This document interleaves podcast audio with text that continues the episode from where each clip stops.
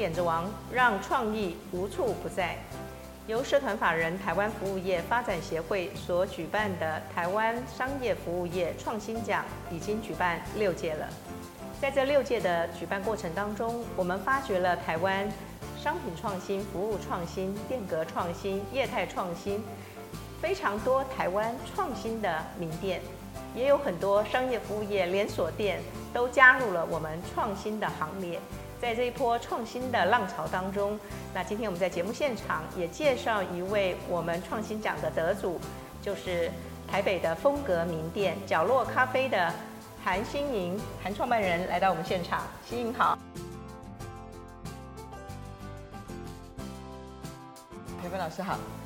啊，欣莹来到我们现场了哈。那其实欣莹在啊创业之前，也是一位历练。好，非常多知名连锁品牌的专业经理人。那我们先让好新颖来分享他过去从业的一个经验，看看他究竟任职了几家大型的连锁品牌。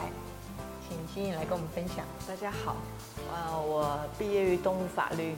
然后毕业以后呢，就跟着同学们进入法务工作，然后任职于那个那个年代的环亚大饭店的法务。然后很认真的朝九晚五的上班了两年半，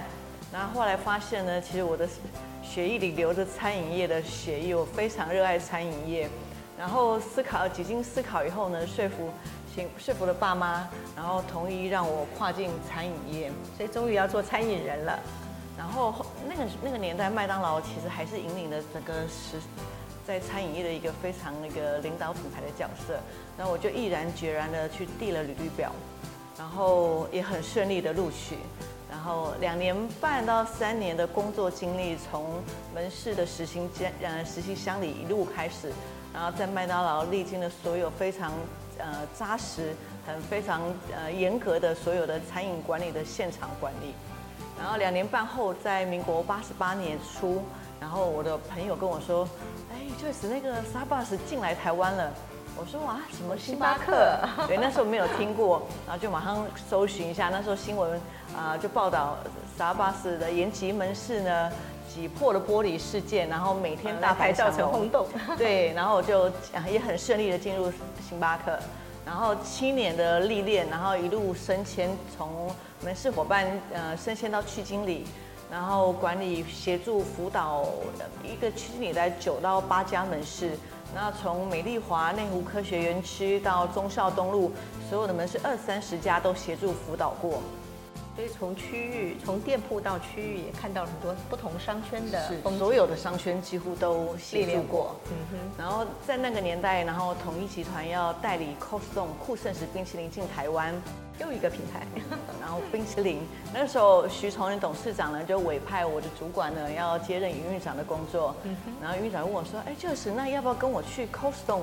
我又听不懂了，我又说什么洞？后来我又搜寻一下，哦，原来是会唱歌的冰淇淋。那他说要，那我就我们一群区经理人就跟着指派就委派到美国受训。一个月左右的时间，都就到 Cold Stone 的美国总部，亚利桑那总部，然后跟着几十位当地的加盟主一起上课，学英文。当地的加盟者一起上课，对，我们算是台湾的加盟，所以接受的完全是一样的训练，对，全英文，然后全员的呃上课，全员的笔试，还要考试啊，笔试，对，也非常扎实的考试，然后录取以后呢。然后就再到分发到门市两个礼拜左右，十天左右的上课时间，还要到门市实习。对，跟着哇，全英文的上课，然后全英语的环境来做实习，然后拌冰、唱歌、做冰淇淋蛋糕，全部都要。然后包括开店、关店所有流程的实习，然后完成以后就回来台湾开店。然后我的主管这时候呃委派我去呃担任发展工程的角色。就是从选址，对。纽约，纽约那个年代的纽约，纽约到板桥车站，大概前三十家门市选址，然后签约、降租、续约，包括还有呃工程的进测场，然后施工、水电设计图，然后设备的采购、专业的开发经验，然后非常。我我说我四年多我完成了一个水电工程学位，对，可是非常宝贵的经验。然后 Cold Stone 也非常顺利的，呃，如期的整个很顺利的开幕。然后历经了五年，然后徐承恩董事长又委派我的主管去整顿十九年又有品牌，对，面包品牌，面包品牌，对，然后我们就刚开始也觉得还蛮容易的，后来发现其实开新的品牌反而比较简单。你要整顿一个历经十九年的面包品牌，然后我们本身说起来我们不会做面包，可是要怎么样感同身受，然后一起带领这一群十九年的呃老师傅们，愿意相信你，愿意希望我们是为了他们一起可以更好的一个情况下，一起去呃重建，甚至我们还等于要再造这个品牌。是后来呃换品牌成什么？嗯，对，也是重新改造，然后从设备的，呃，所有门市的更新，观念的改变，也就是圣纳多宝这个品牌，对，然后本土的品牌了，嗯，然后技术的提升，服务的平时，然后原物料的提升，然后说历经了一些原物料风暴以后，对，整个所有所有原物料的提升，对那个时候圣纳多宝的改造也是一个蛮重要的关键。那 Joyce 的这个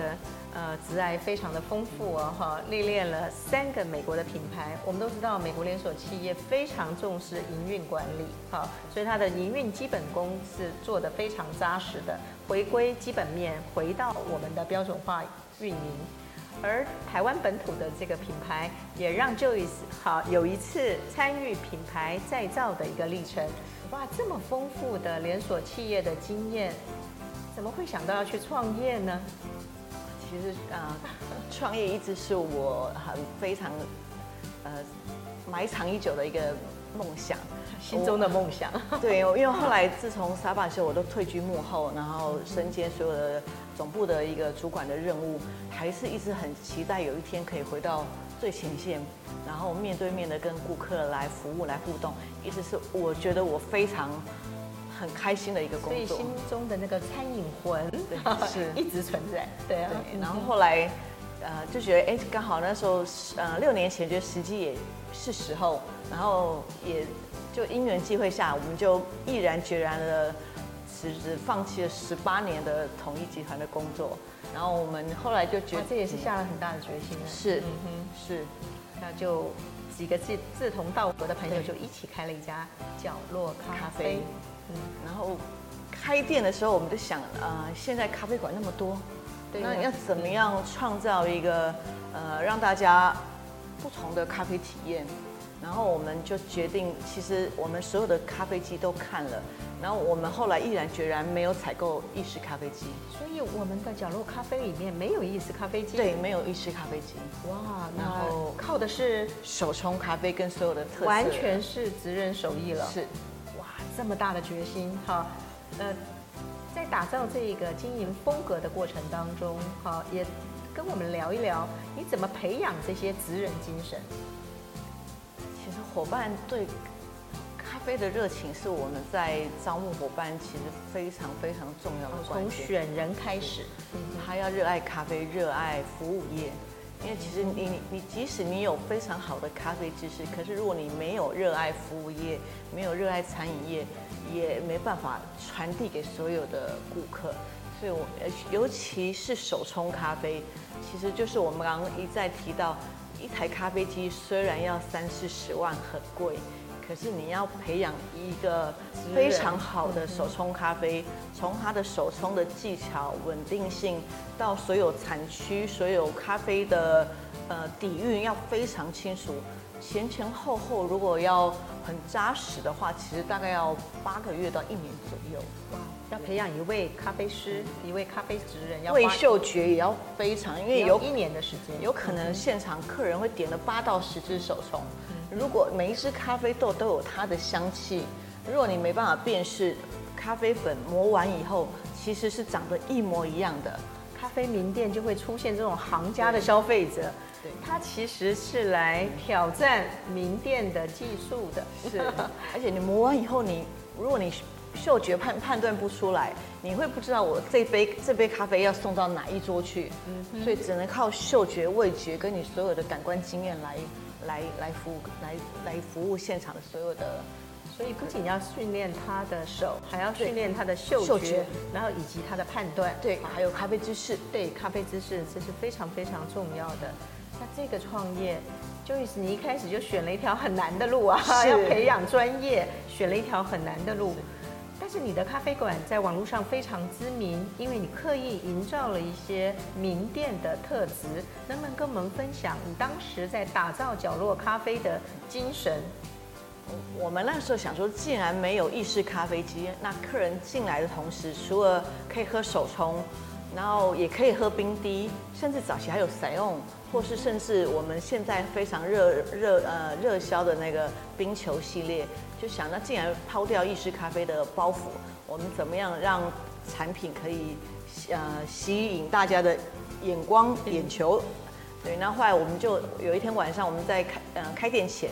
然后就想说，哎，既然有奶茶、有抹茶、有巧克力、有芝麻，那我可不可以除了说不喝咖啡的客人，我可不可以跟咖啡结合？可是如果像一如往常，只是一杯饮料，又觉得太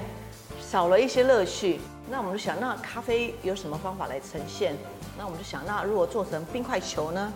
因为我之前在国外有曾经有有曾经有看过这样的一个 idea，只是台湾那时候觉得，哎，好像没有什么在。在做，那我们就尝试就把不同的比例，然后搭配深烘焙的豆子，冲完以后呢，浓冲成浓缩的比例，然后做成冰块，然后冰块又有分不同的大小的制冰盒，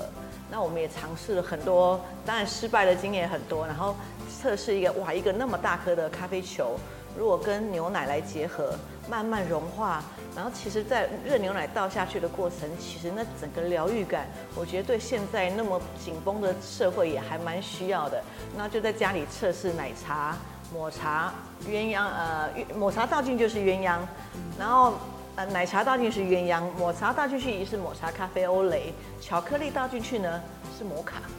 这就是角落咖啡得到我们创新奖最主要的产品，就是我们的冰球咖啡和呃那个这个两种不同的系列。刚刚 Joyce 跟我们分享的，其实是把手冲的咖啡做成冰球，冰球搭配不同的像牛奶、抹茶，呈现出不同的风味。另外一种风格是什么呢？另外一款就是冰滴。如果有机会到角落，嗯，有机会到角落，我们有一排冰滴咖啡，然后什么产区都几乎可以喝得到。然后冰滴呈现，我们也在思考有没有可能利用，呃，因为冰滴它经过六个小时的滴制，然后还要酝酿三天在冷藏冰箱里，然后它会产生一个非常优雅甘醇的呃酒酒酿般的尾韵跟甜感。那我们就想说，那好，那可不可以用 whisky 的呈现方法？那就套用刚刚的大冰球，然后透过透明清澈的一个冰块，然后倒倒入冰滴咖啡，很像品酒般的那个迷人般的很很很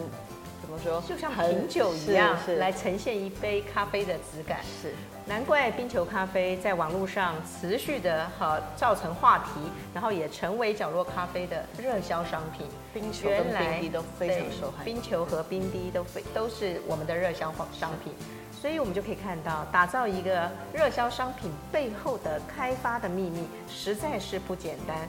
各位可以看到我们现场啊，今天 Joyce 也特别带了最新的创新来跟我们分享。这是一个纸飞机，那我们先来听一听好最新的好的角落咖啡的啊产品研发的一些方向。这个这个产品的开发源自于去年三级警戒期间，我们参与了募集医院跟消防队的啊爱心资源，然后可是医院给我们的回馈是说，呃，如果像挂耳包这样开放式的饮料，在那个时候疫情非常紧绷的时候是没。是不方便的，那我们就因为机会，朋友介绍我们这样的一个产品，然后我们就也是马上，因为它其实非常好的日本进进口不织布的材质，然后又耐热两百度，然后又环保材质，那我们觉得，哎，那这样很符合现在台湾很需要，全世界很需要的环保概念。然后我们就想，那适合什么样的研磨粉、研磨颗粒，然后适合什么样的咖啡豆？其实发现所有的咖啡豆都很适合放在里面。除了咖啡之外呢，茶也适合。所以有咖啡有茶，对，还有像阿萨姆茶，各种茶都也很适合。那我们在去年经过一连串一个多月的测试，送把爱心送出去，其实现场客人也非常非常喜欢，很多人不止募捐之外，还都买一两套回家，甚至客人要去出差、露营，然后泡温泉、爬山、健走，他只要带着这一包很轻便的纸飞机，他到现场只要加个冷水或是热水，他就可以冷泡热冲都可以，对，非常方便。透过角落咖啡纸飞机的好创意。让消费者可以把好咖啡随时带着走，透过冷泡热冲都可以尽情享受好咖啡的美味。用心的业者透过研磨的比例与专业的配方，让消费者享用一杯咖啡真的随手可得。我们商业服务业充满了创意。在商业服务业创新的过程当中，总是会和我们的消费者精彩相遇。在每一次的相遇的光亮当中，我们商业服务业也都能透过创新，不断的好，让我们的事业更加的好前行，更加的圆满。今天非常感谢好欣莹来到我们的现场，给我们那么多的分享。也带来好在国际好品牌担任经理人的经验，谢谢欣莹。今天我们的创新点子王就到此告个段落。谢谢培文老师，谢谢。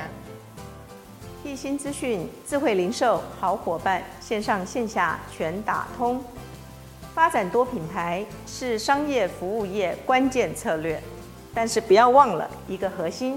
欧德家具发展多品牌，无论是从系统家具、成品家具，还是单品家具，甚或是装潢品牌，都没有忘记这个核心，那就是居家装潢，因此才能打造全台湾居家装潢的第一品牌。无论多品牌多么丰富，都不要忘了回到核心，才能够有更大的市占率。谢谢您今天的收看，请按赞、订阅并开启小铃铛。